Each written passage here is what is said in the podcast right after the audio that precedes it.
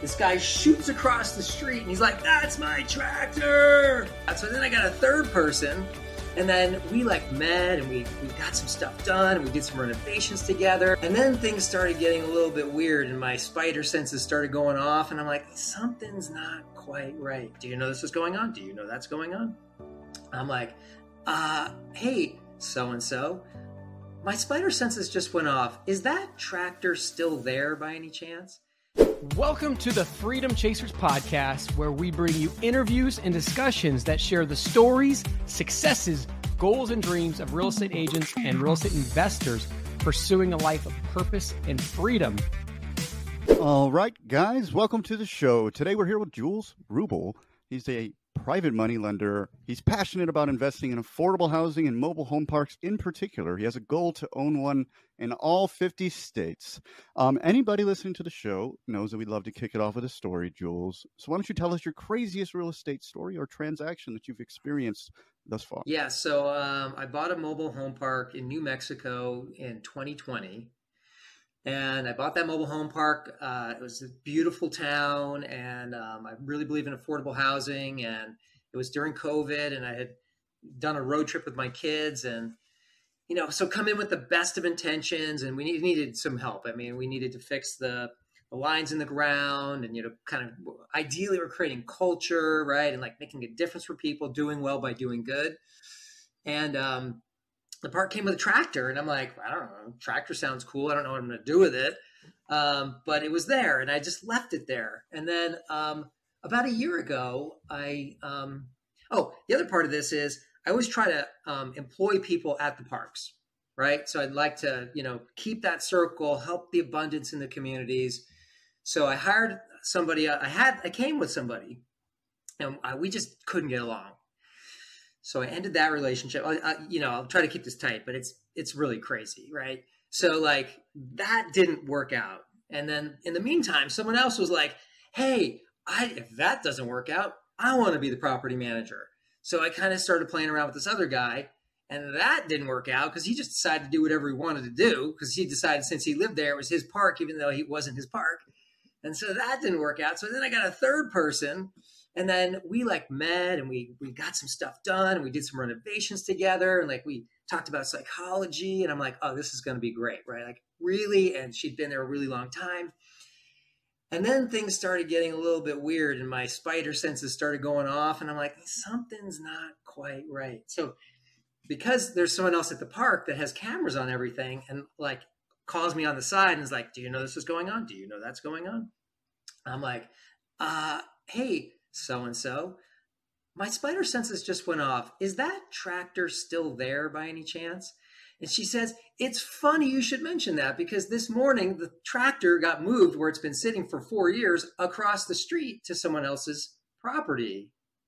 And I'm like, Oh, that's interesting. That's not allowed. Well, the tractor got moved. So I call the sheriff and I'm like, Hey, sheriff, it seems like somebody might have taken my property in the state of New Mexico, if somebody claims they did work on your property, they now have an automatic lien on your property, even if they did no work. Whoa. Note to selves, what? Yeah. So apparently, in the state of New Mexico, I could go across the street and I could say, Oh, I cleaned your windows. You now owe me money. So I have to go to court to get my own tractor back. I have to, like, literally hire an attorney to go to court to get my stolen property back on my property from that guy. So as soon as I found out, I put it up on for sale, and I'm stepping back a little bit. I put up for sale on Facebook my tractor for sale. And I got, oh, I got like 100 people wanted my tractor. And this one guy really, really wanted the tractor. So actually, he showed up to buy the tractor. And that's when this guy shoots across the street and he's like, that's my tractor. The guy who had stolen my tractor. anyway, the sheriff comes, all ensues. Eventually, I, I hire this other attorney, and he tells me this one little trick, and I use that trick legally. I get, I acquire my property back from him, myself, and the guy shows up with a tractor and the money, and the sheriff puts the tractor on his trailer and takes the tractor away. So that's my crazy tractor story. And like, that's not even the end of it but that's the end of the story for now. So, Matt, you're like, what? so like the guy that's taking the tractor is this guy that claimed he did work for you.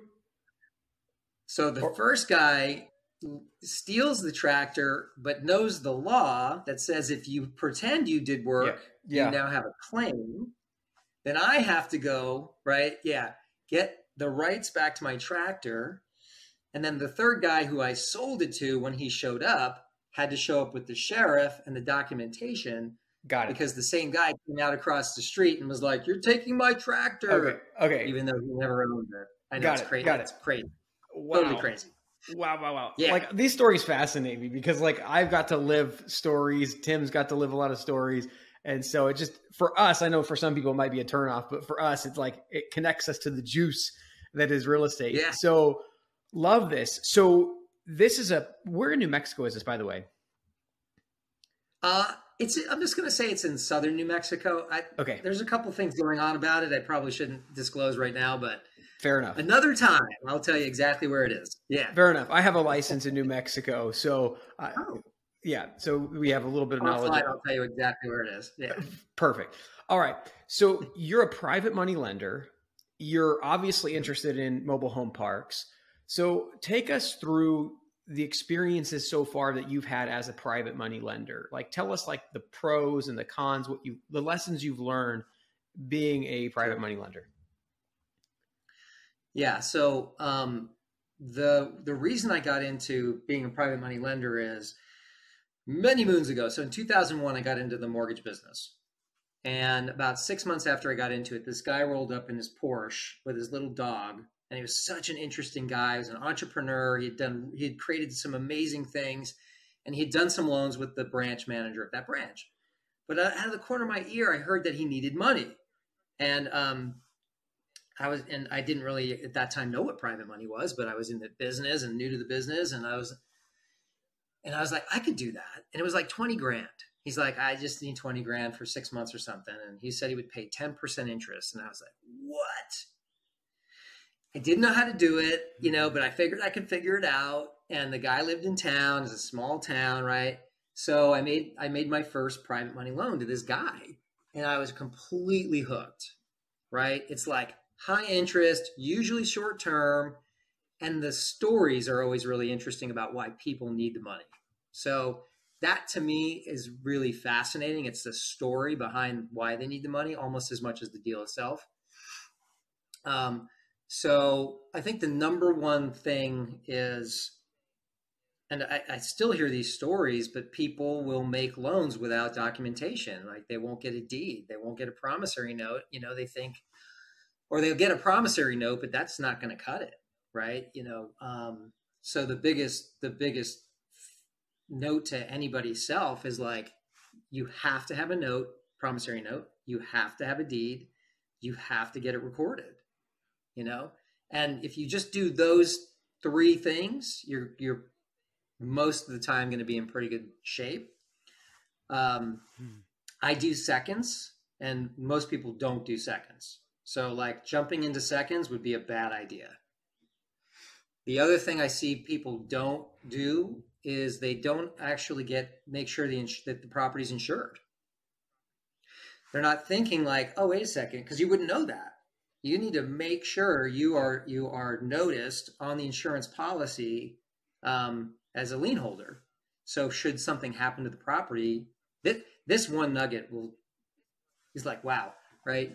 Um, what happens if the property burns down, right? What happens if there's damage to the property? And then even from there, it's like, well, what kind of coverage do you get? Because you might not get enough coverage because you don't even know to ask that question that property burns down, you get nothing because there wasn't enough insurance to cover you. So I could go on. There's a lot. Sounds like a lot of trial and error. Um, Yeah. but you learned along the way. Um, one of the things you mentioned on the pre-call that I thought was um, super interesting is that you're willing to loan to people that have a much smaller buy-in than most private money lenders are. So, can we talk about how that yeah, um, journey evolved and, and why you're why you're so willing to do so when others are not? yeah, you bet. Um, and again, it's like it's always about the story. So um, you know, this a little bit is about my history, but it's kind of like organically, you know. So I'm the youngest of three, and I always saw myself as an underdog, and so I naturally gravitated to like freaks and artists and you know like that. This is just the truth, right? Um, and I happen to be a photographer and an artist myself, so it was like I understood this sort of the mindset of this group, and so I went out about buying like low priced, really scary properties for one two reasons. One is they're cheap. Two is you can get much bigger returns. So from a financial standpoint, it's like where can I get the biggest bang for my buck? And that's usually been where other people fear to tread.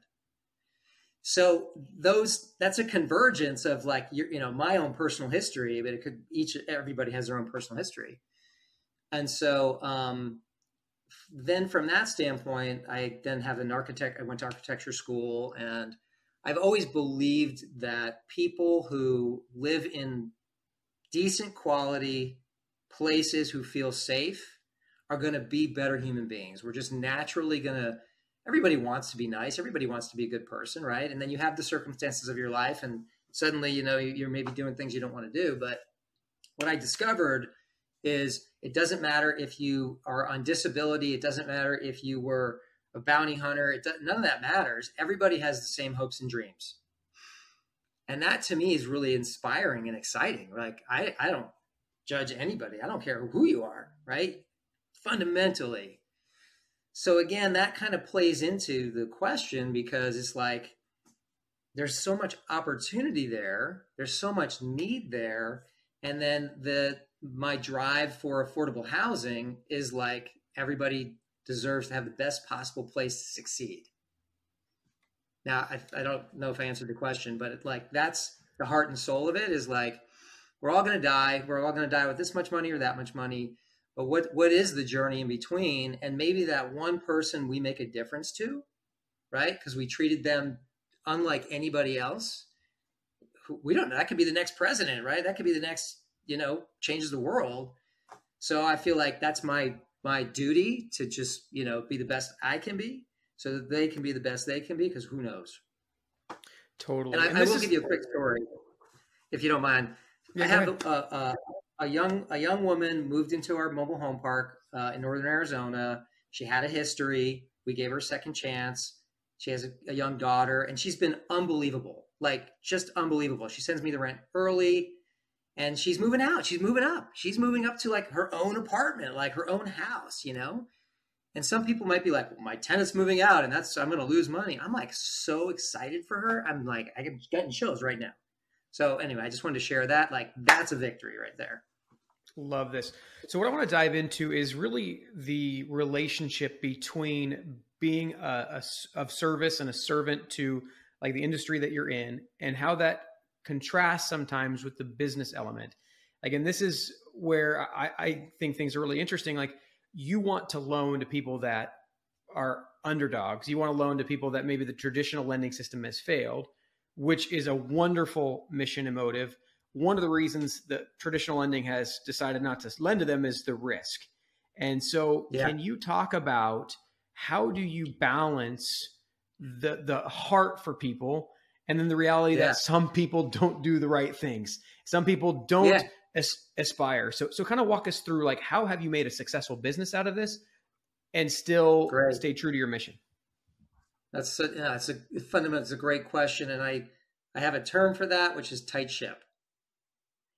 So when you you know when you live in a small space, if you ever worked on a sailboat, like you're in a small space with people, and you know you got to close the door so the stuff doesn't fall out, and that's your paperwork, that's your documentation, right? That's like you have a you have your however many steps you have. I've got my ten steps, my twenty steps, my thirty steps, and you know um, if you don't fill all the boxes, you know you don't get the money. So you can still keep an open heart, but it's not like you're just, I mean, that's the bottom line, right? Mr. and Mrs. Jones or whoever you are, as long as you fill these boxes, we will go ahead and do this. And then, and then look, I've developed certain things over time as I've learned along the way. So some of those things you can't really translate even if I was to host a class. I could say, make sure you do these things. But as you guys know, once you bump into it, you're like, holy cow, didn't think about that. And um, like, frankly, right now, I'm foreclosing on somebody. It's the first time I've ever done this, like ever in 20 years. And it's over a really small amount. And um, so to bring that those two things together, you have the best paperwork you can, right? You have the best title company that you can. Um, and then you know, and, and look, I don't always do it. I should, I should, you know, I should kick someone out sooner, right? In my in my rental, sometimes I should foreclose on somebody sooner, maybe, right? But I always believe that like I can negotiate with somebody to the best outcome, for better or for worse. And so, like I told this guy, I'm like weeks in advance of um, his note coming due. So this is something I feel like I can do. You know, hey, Mr. and Mrs. Jones, your loan's coming due. What's your plan? what's going on the number one thing that I, I, find is some people just stop communicating and when they stop communicating that's when things uh, become more challenging all right cool so jules tell us like you have obviously a real heart to serve people and particularly to serve people that have not been served by the traditional system and obviously you have to run a good business otherwise all this money you have to lend out goes away so, can you describe yeah. for us the relationship of running a great business and being able to serve people that are of higher risk category than you know is normally normally yes. the banks will serve? Yeah, Matt, absolutely. So it it boils down to uh, like this term called tight ship that I like, and tight ship just means you know you dot your i's and you cross your t's, and and everybody does that a different way. But there are best practices and so if you follow those best practices, again, like getting your note, promissory note, getting your deed, getting things recorded, using a, a title company, really putting putting the best practices that already exist and then bringing your personality to it. So I have a couple of, of things that I do. Like I do when I do a second, I do it with somebody whose house, most of this most of the time, is going to be for sale or it is already on the market. So that's something where it's like, okay, there's an end in sight. You know, I still want to know about uh, their, you know, what are their financial? Do they have any financial troubles? Do they not have any financial troubles? A lot of times when you do this type of thing, it, there there aren't any troubles. It's just it doesn't fit the standard box, and that's that's really the big deal. It's just an it is an underserved market. It could be underserved people, but it's that they just don't fit in the traditional lending box. So that is actually how I got into doing those seconds is somebody needed $9,000. Um, they're were putting their house for sale. They had a short-term glitch on their credit. You know, it's like these little things kind of added up to create enough funk. No one would touch it. And um, and I thought, well, I mean, I probably I'm probably not going to lose nine grand right? I mean, the house is for sale, the market's good. So from the business side, it's like, what is the status of the market? You know, what kind of it's location, location, location. You know, you have to kind of put these pieces together, and then that gives me the freedom. Going back to the other part of that is like, great, I can, I can, I can be open hearted, and I can be a powerful business person. They can, they are not divergent. It's a choice. Now, building a company around that, like that's kind of exciting. Yeah. I don't know if I answered again. I don't know if I answered your question, but yeah, I can imagine for sure. I mean, absolutely. So, do you have like a minimum standard and guidelines that you have? Are you almost totally flexible based on the story, based on the yeah? There's and there's two parts to that, right? When you want to scale, you can't be that uh, boutique, um, and uh, I prefer to to be boutique because it's more interesting. It doesn't mean it has to be small, but it's it's yeah, it's custom designed to the situation. Yes. Very cool. And I really like you're you're giving us some framework for the way that you're thinking. You like situations that almost by necessity have to be short term. They're selling, etc. So let's kind of walk through not a particular person's case, but you know, like for example, one of the fears that I would have if I were to do private lending would be like, okay, well, they want to sell their house now, but they don't have to. So they could then pull their house back off the market. So, like, what are some of the ways Uh. that you protect yourself? Is it is it a lien that has a certain date, balloons? Like, how, how does it all work? Yes. So first of all, um, you do not do this on really on primary residences. So let me just clarify. There's got to be there. There are exceptions to that rule. Um, you have to really be super careful with that. Okay. So just want to make sure we put that out there. Um, so yeah. So it's it's time stamped. They only have so much. In either case, they only have so much time. For sure. So what there would you are say is certain- the time frame that gives you comfort, and the time frame it's like I don't want to go beyond this. This is too too long. I yeah, here's here's the thing. Um, if someone's paying me like fifteen percent, I mean, I hope they keep it forever. right. Right. But but you know, like ninety days, six months. Um, there's then there's variations on the theme in there where it could be flat interest, right? You have to pay a certain amount no matter how long you keep it out for, right? So there's ways to increase your yield without increasing your time. You know, the more you're we're here, I'm like, this this is not something you do at home. like you Yeah, know, right. you got to know how to do this. Like, yes, it's a if you're going to do like first positions, there's still a lot to learn, and you want to because if your money's sitting in the bank, tangent here, making nothing, and inflation's nine percent, you're losing money every single day. So, get educated, get educated, get educated, and then you.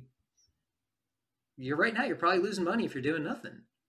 So back to your question is yeah shorter term um, stipulations the house you know is under market has to be sold. If it's not i'm always thinking about it. There's got to be some other exit strategy. Like maybe they have the money anyway. They just don't want to use it for this deal. So you know again that could be like a whole hour of just how many stipulations could you have? But i think if we're talking kind of about risk management you keep it shorter term you um, you know you know if you're a private lender you probably you might want to know that person but if you do know that person it doesn't mean you don't do your documentation. It doesn't matter who they are. It's your parents it's your kids it's your friends it's your cousins. You got to have your paperwork. Documentation. Yeah. yeah. And almost almost more so with people you know uh, because a lot of times they feel they have access to your money and you don't need it anyways and so on and so Yeah. forth. So i have all kinds of questions. So first of all i want to know the hard and fast rules. Like there might be 40 requirements generally but those requirements might shift a little bit based on the scenario. But there's probably like three to five that are like every time like well, one is like okay don't don't on primary residences. What are like the hard and fast like doesn't matter what the deal is these have to happen? I wish i had that for you but i'll do my best. Cool. you always have a note promissory note? That's a definite. You Yep. always have a, a deed? That's a definite.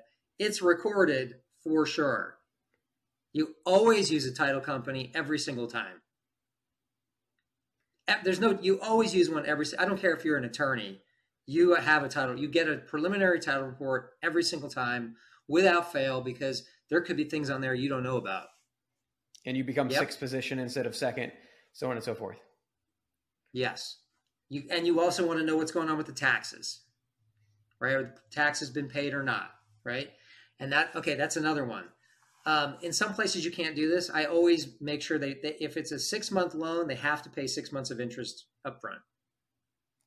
That's hard and fast. You're going to pay the interest. It's the interest. It's going to be paid up. Sorry, the insurance is going to be paid up front. The taxes, uh, what used to be hard and fast, have to be paid up front.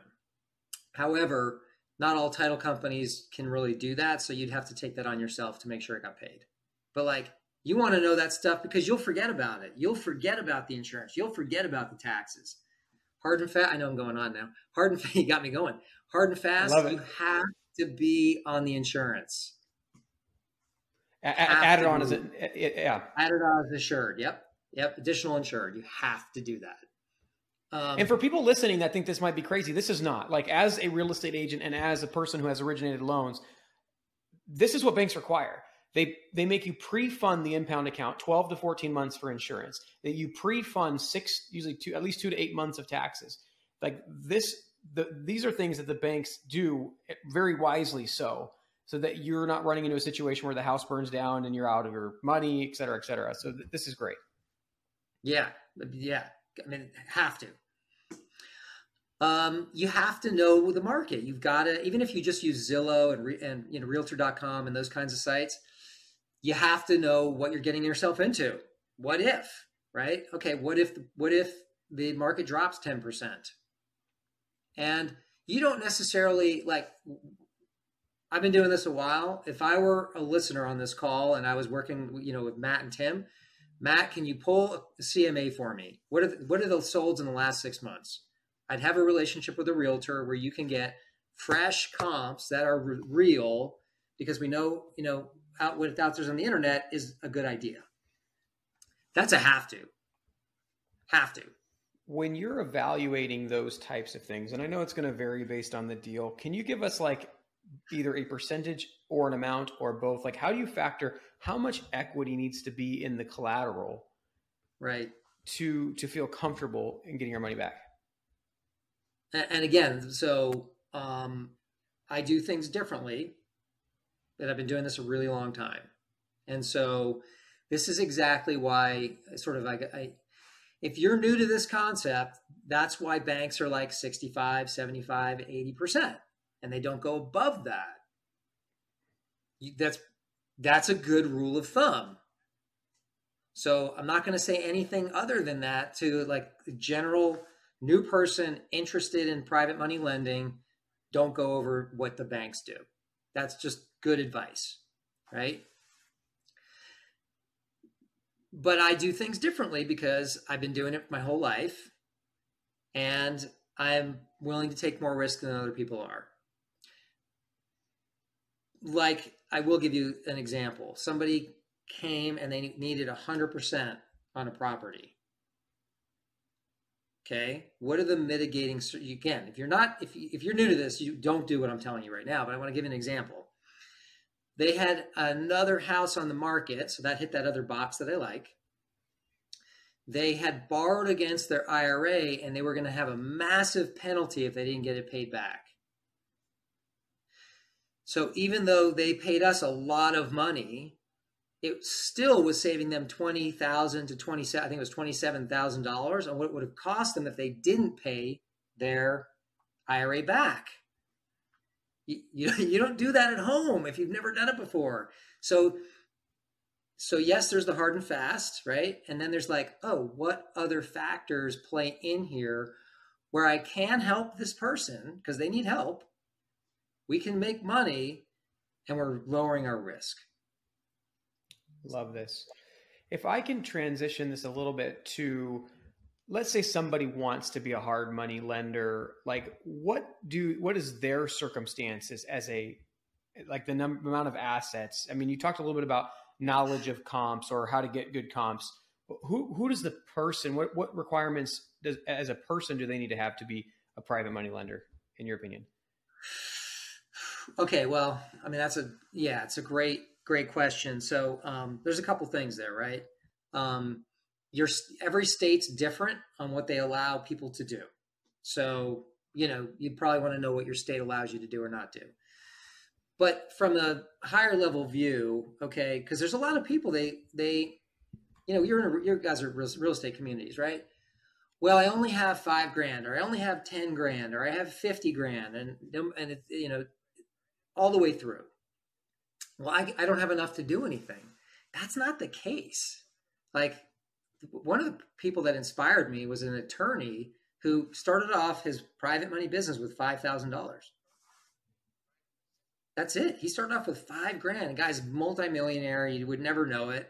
And he just methodically did five, and then five turned into 10, and da da da.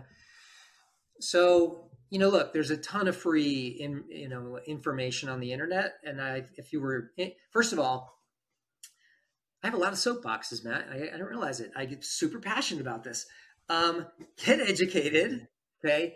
But you're losing money, leaving your money in the bank, right? But if you take your that five grand and you lose it, okay, is that worse than having done nothing? Well, probably it is. Yeah, probably better just to lose money a little bit over time and with inflation than like, oops, I made a big mistake.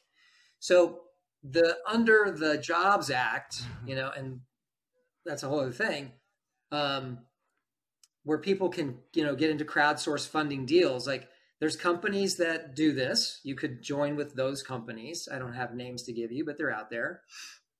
Um, that's probably not a bad idea. I actually did that with a company to see how they operated because I wanted to know what how they you know how they treat people. But um, first of all, you have to get interested. If you're not interested in your money making money for you, then there's nothing to talk about. If you're, I'm going to be a little a little bold here. If you're if you only want to talk about making more money or having your money work harder for you, but you're not going to do anything, then I still love you, but this is not a conversation for you. So you've got to be somebody who's like, I've had enough of the way things are going. Uh, I got to do something. Um, so there is no barrier to entry. I think is the the short answer to the, my long answer. There's no barrier to entry. It's curiosity and it's it's desire to do better. So if you want to do better for your money and you want to do better for your legacy, hard money, private money is a great place to go because you can do little deals, right? I mean, sometimes people just need five grand. Sometimes they need ten grand, um, and then you just you know let that thing grow. So I, I circle back and try to nip this in the bud. Um, get interested, take action, which means just at least listen to videos, listen to you guys, right? You got a ton of knowledge, a ton of connections. Like they should absolutely that hmm. you guys are, are experts. Um, and then start showing up. Those are the only things you have to do. Show up, be curious, and hang out with the right people. Oh, I love that summary. That was perfect. Um, the way you just put all that together. Um, so, just curious, you don't have to go into a long answer here, but you mentioned your friend that started off with five thousand dollars. I'm curious, like, where's he at now? Like, he started with five grand. He's, How's he doing I with mean, private money now? He's killing it. He's totally killing it. He's he's retired. He retired. He drives around in his car, and you know he, he runs. He's a runner, and you know, I mean, if you know what dolphin shorts are, he wears dolphin shorts, which weren't you know aren't even cool, never were cool, but they're back. He's killing it. oh, there you go. So if you do this right, folks, it looks like you could go from five thousand dollars to retired if you do it correctly. So I mean, obviously, as he said, get educated, get around the right people. But I mean, it does seem like this is a viable business that you could start with fairly low money down. Um, I'd like to transition a little bit here because um, you mentioned on the pre-call that you wanted to discuss how people could get into a property mm. with no money down. With yeah. If I can stop, if I can stop, if I could ask one more question before we make the transition. Obviously the point of being a private lender is to help people better their lives by giving them money in exchange for a great return, a significantly greater return that you can get elsewhere for your money. Do you have any insight on like i mean a lot of states might have usury laws like in, in essence the max amount you can charge somebody. Can you give us a sense of like how you work that to make sure you're maximizing your returns but still helping people yeah, that's a great question. And the, the, the answer is unfortunately not so simple because, well, there is the simple answer. Find out from your state if you have usury laws, call a couple of different attorneys, and call a couple of different title companies. And, and get a consensus about what that is. Because, like Rhode Island has usury laws, and then there's how do you describe what you're charging in such a way that you're not circumventing the law, you're you're maximizing what's possible within those guidelines. Yeah, totally. So ed- education, really cool. Yeah. All right. Yeah. So so now go ahead and take us into Tim's question, if you don't mind, about how to buy money, how to buy properties, excuse me, without yeah. without using your own money. Yeah. Awesome. So um, and again, this is this is a you know like a senior level kind of a strategy and it actually comes back to the thing about people because there's four currencies there's time, money, relationships, and knowledge. Okay. So I was talking to a new uh, team member yesterday, and he has unlimited time because he has no job. So what can he do? He can go door knocking 18 hours a day. Okay. Now, you guys tell me, you can cut me off. I'm totally fine with being cut off because I've always got a story, right, for every question. But it goes back to I, hopefully your listeners are like, what can they do to improve their lives, right? I know a guy that has a, four, a 40 hour a week job and he's door knocking 40 hours. He's hungry, right? That guy is hungry. I got a phone with a guy yesterday. He's got no job and he's like, I don't know if I can do it and I fit it my schedule. I'm like, dude, like it's all good, but you know, you get the point. Okay. Totally. So I'm bringing that up because a lot of people don't think they have any currency.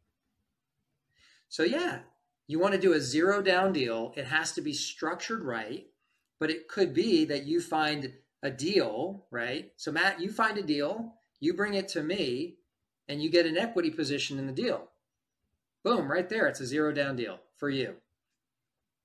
Now, the thing that we've done is you can also get a first position loan and then gap funders, right? So you have no money in the deal. Again, it's a pretty, it's a, I mean, a lot of people don't do that. But in essence, you could say, well, get another good example. I just met a guy who is an expert in water. And I, I tend to buy properties that are rural and so they're on wells, and I don't know squat about water and wells. He brings his expertise in. I'm going to give him a piece of the mobile home park because he's going to save me from who knows what, right? Now he's going to stay in the deal. So he's going to monitor the well and he's going to do all the things you have to do with the state and regulation. But fundamentally, it's like, okay, I, my partner and I can go get a first position loan. We can raise the gap money from people who understand the risk and the reward and then you whoever you are you bring you bring us a deal. Or you or you're a contractor right? And you you do the, the job for cost and you take equity on the back. So there's a lot of variations on how you can still do zero down deals. Yeah.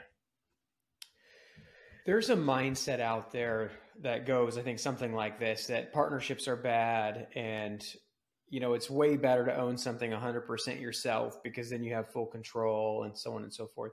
You're proposing something completely different than that. Can you walk into why mm-hmm. potentially that 100% I own it myself mindset might be detrimental to somebody, you know, in their their growth of their wealth? Yeah, for sure. I mean, yes, I've been there. So you can it there's no one person who has all the answers. So you're limiting what's possible in your own growth and development by being a lone wolf. So from a from a mindset standpoint, you're totally limited to what you can do. Second thing is that everybody, it's not run out of money is not quite the right way to say it, but everybody runs out of money. That's why there's stock market. Big companies need more money. They ran out of money. So you're going to run out of money. And that's going to force you to stay small. And there's nothing wrong with staying small if you're really choosing it versus I'm doing this as a reaction because I don't, don't want to make a mistake. I don't want to get burned. I don't want to lose money. Right. So that again, your your your mindset is going to limit what's possible for you in your wealth building.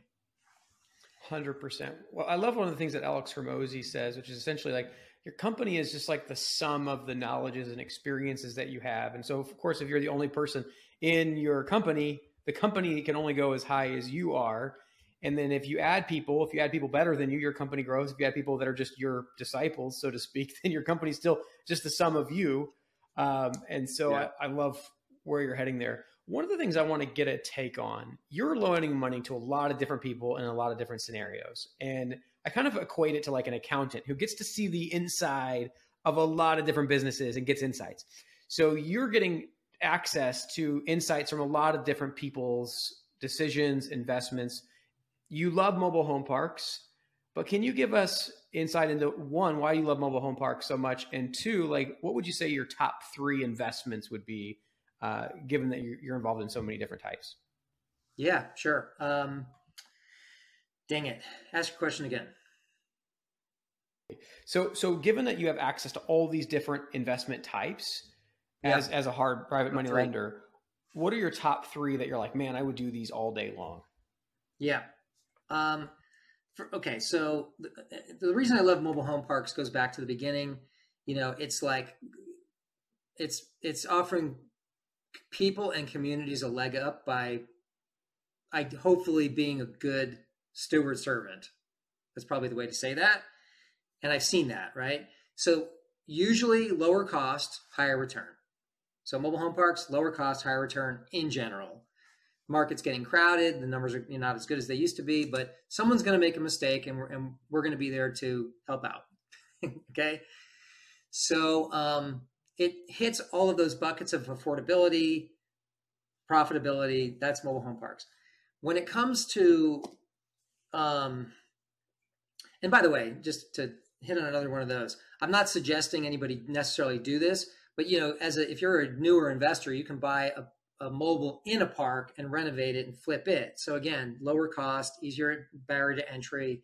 You can usually still make good money. The money, the hard money, the lending is grease. It's the grease. So that's what's exciting to your point is somebody comes in, they're doing short-term rental, somebody comes in, they're doing fix and flips. You start to see what's going on in the market. And um, but I only have two. I don't have three because uh, I personally haven't done that well in fix and flips. So it's not my jam. I'm not that good at it, but I will JV with people who are good at it on the money side. But there's only two. It's hard money, which taps on every single segment, and it's mobile home parks. That's my two. Love this. Love this. And I love that you like I asked you for three, you gave two. I actually love that more than you fighting to give me three, right? It shows that that specialization. So one thing that Tim and I love to talk about, Tim, I want to get you involved on this too, is who not how. Like that's something that's been really resonating with us this last year is don't take the time to learn a skill set that's going to take you two years. Just go find the person that already knows it and partner with them, so on and so forth. Can you speak to that? I know you're doing a lot of partnerships. But can you give us some partnership experiences that have gone really well, maybe some that have not gone so well? Yeah, yeah, yeah. Yeah, and before you jump into that, let me piggyback a little bit. You said there's four currencies, right? I think you're going to tie this all together in a nice little bow. Um, which of those do you think is the most valuable? Because I would definitely pick relationships over the other yeah, three that, um, any day of the week. Bingo. It's all about the relationships. Yep. I mean, that's that is that's the cherry on top of everything else. So, and I want to go back into the who, not how. Um, I've had partnerships where I had full private placement memorandums and everything was dotted, the I's and the T's, and didn't go anywhere. Right? Did everything right. I've had deals where it was on literally on a piece of paper, and we, you know, we made a ton of money. So there's, yes, there's the way you should do things, right? You should have good paperwork. You should, you know, you should do those things. But at the end of the day, you know, Tim, you're it's straight up. You have a good you have a great relationship with somebody and you have no paperwork and you're it's going to go great. Right? The thing is and going back to the other question about to stay away from them, if you don't you, you want to hang out with you guys, right? Right? Hang out with you guys, maybe it's a year, right? Maybe, you know, I'm hanging out with you for a year before I even tell you how much money I have, or I'm hanging out with you for a year before I'm like, you know, I could help you with this. So it's not going to happen like that. And so patience, right? Patience really in this case is a virtue, relationships, but get to know your team, right? And you're going to make it look, here's the bottom line. You're going to screw it up you're going to screw it up. 100%. Just know you're going to screw it up, and then everything is okay. And and I apologize, but you might lose money sometime, and you're going to make so much more by having the right team that's going to wipe out any mistakes you made. So Absolutely, the who not now, 100%. Yeah. yeah. Yeah. This is so good. We just came off of an episode where the guy's craziest story was him being vulnerable about losing his shorts and getting foreclosed on on his first transaction. And the subsequent journey mentally he had to go through because he was so drawn to real estate and yet you know his first experience was so miserable but yet once he came back now he's obviously very very very successful so yeah. I really love this. And so I want to get your take on a lot of the things that people I hang out with when they're talking about partnerships use the phrase like you bet on the jockey, right? Like, um, and and so would you say that like true or false, or give us some insight into that? Like, is it more about the way the deal is structured, or is more about the person that you're partner with that matters? Definitely the person. Every time. Every time the structure saves you from future headaches if when things go sideways or if they do go sideways it's always the jockey yeah i can't i mean bingo bingo bingo awesome so essentially and your and your thing when you're listening to people's stories you're 100% listening to is this an overcomer like like let's let's define that like what are you would say the key traits if you were to to put any key traits that let you know the person is the right jockey to be to be connected mm. to? Well, yeah, first of all, you never 100% know the answer until until something goes wrong. You don't know really the, the character of the person. But for me, um, does, does that person believe in growth and development? Now, again, it's funny because you can't really ask everybody that, but you can kind of ask, you know, you get a sense of things. So if somebody doesn't believe in growth and development, then mm, you know they're stuck. They're not growing. They're they're they have got some old belief system. Now, if we're talking about partners in particular, um, yeah, I want to know are they aligned with my values? For sure. So I believe in growth and development, right? Um, I believe in great paperwork. Um, I don't always believe in track record, but it's nice to know a track record, right? That social proof. You know, who else have they spent time with? Have they done deals with? It's not like I'm going to go around and interview all those people, but you know, what's coming to mind, Matt, honestly, is, is the things I said, but it's just it. If you think the race is gonna, if you're in a race, you're probably going to make a bigger mistake.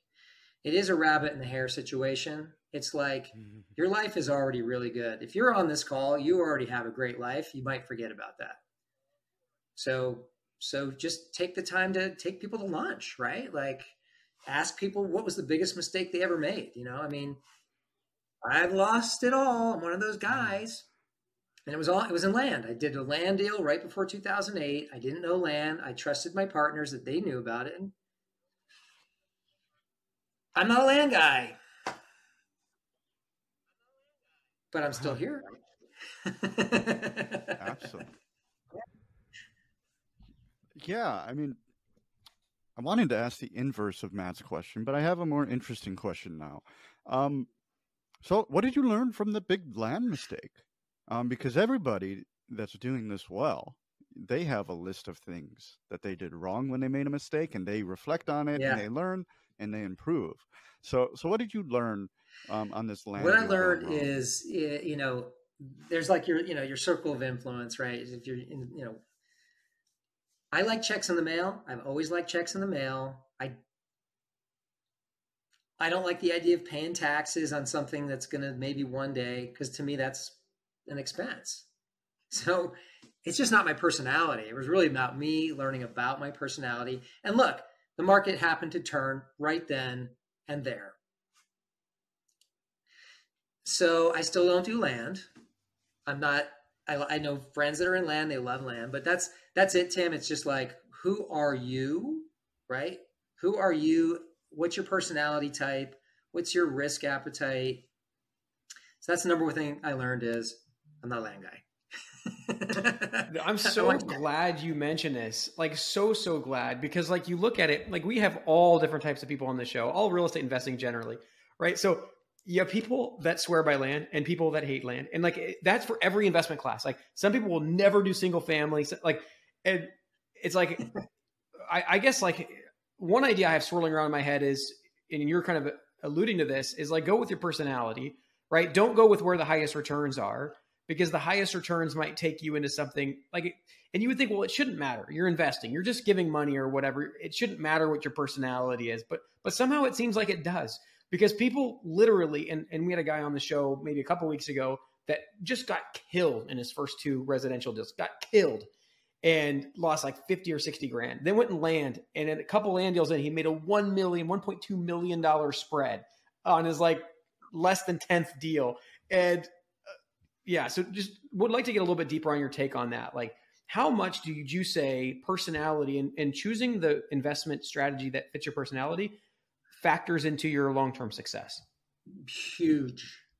Like, I mean, you just, your story completely nails it right there. The guy got killed over here and was like, made a million bucks. And that's, if you're not excited about it, you know, there's got to be that spark. Like, I should go into flip, fix and flips, you know, because you can make big chunks of money. You, you already said it really, really well. I'm not excited about it. If you're not excited about it, you're not going to wake up thinking about it. You're not going to ask the extra questions. You're, you're not going to do as well. You might be fine, but like, I could go on because I, you know, I can talk, right? But you are find out what you love and do that. um, I, I think what you're saying is so important. Important, you know, like once you find alignment and you're really doing something that you love every day and you're able to profit from it, I mean, you know, life becomes a lot a lot easier. So, I mean, this will kind of lean into the next question that we normally ask. Um, Jules, if you had a billion dollars a hundred lifetimes of cash flow, what would you do to keep yourself That's excited? That's a great question.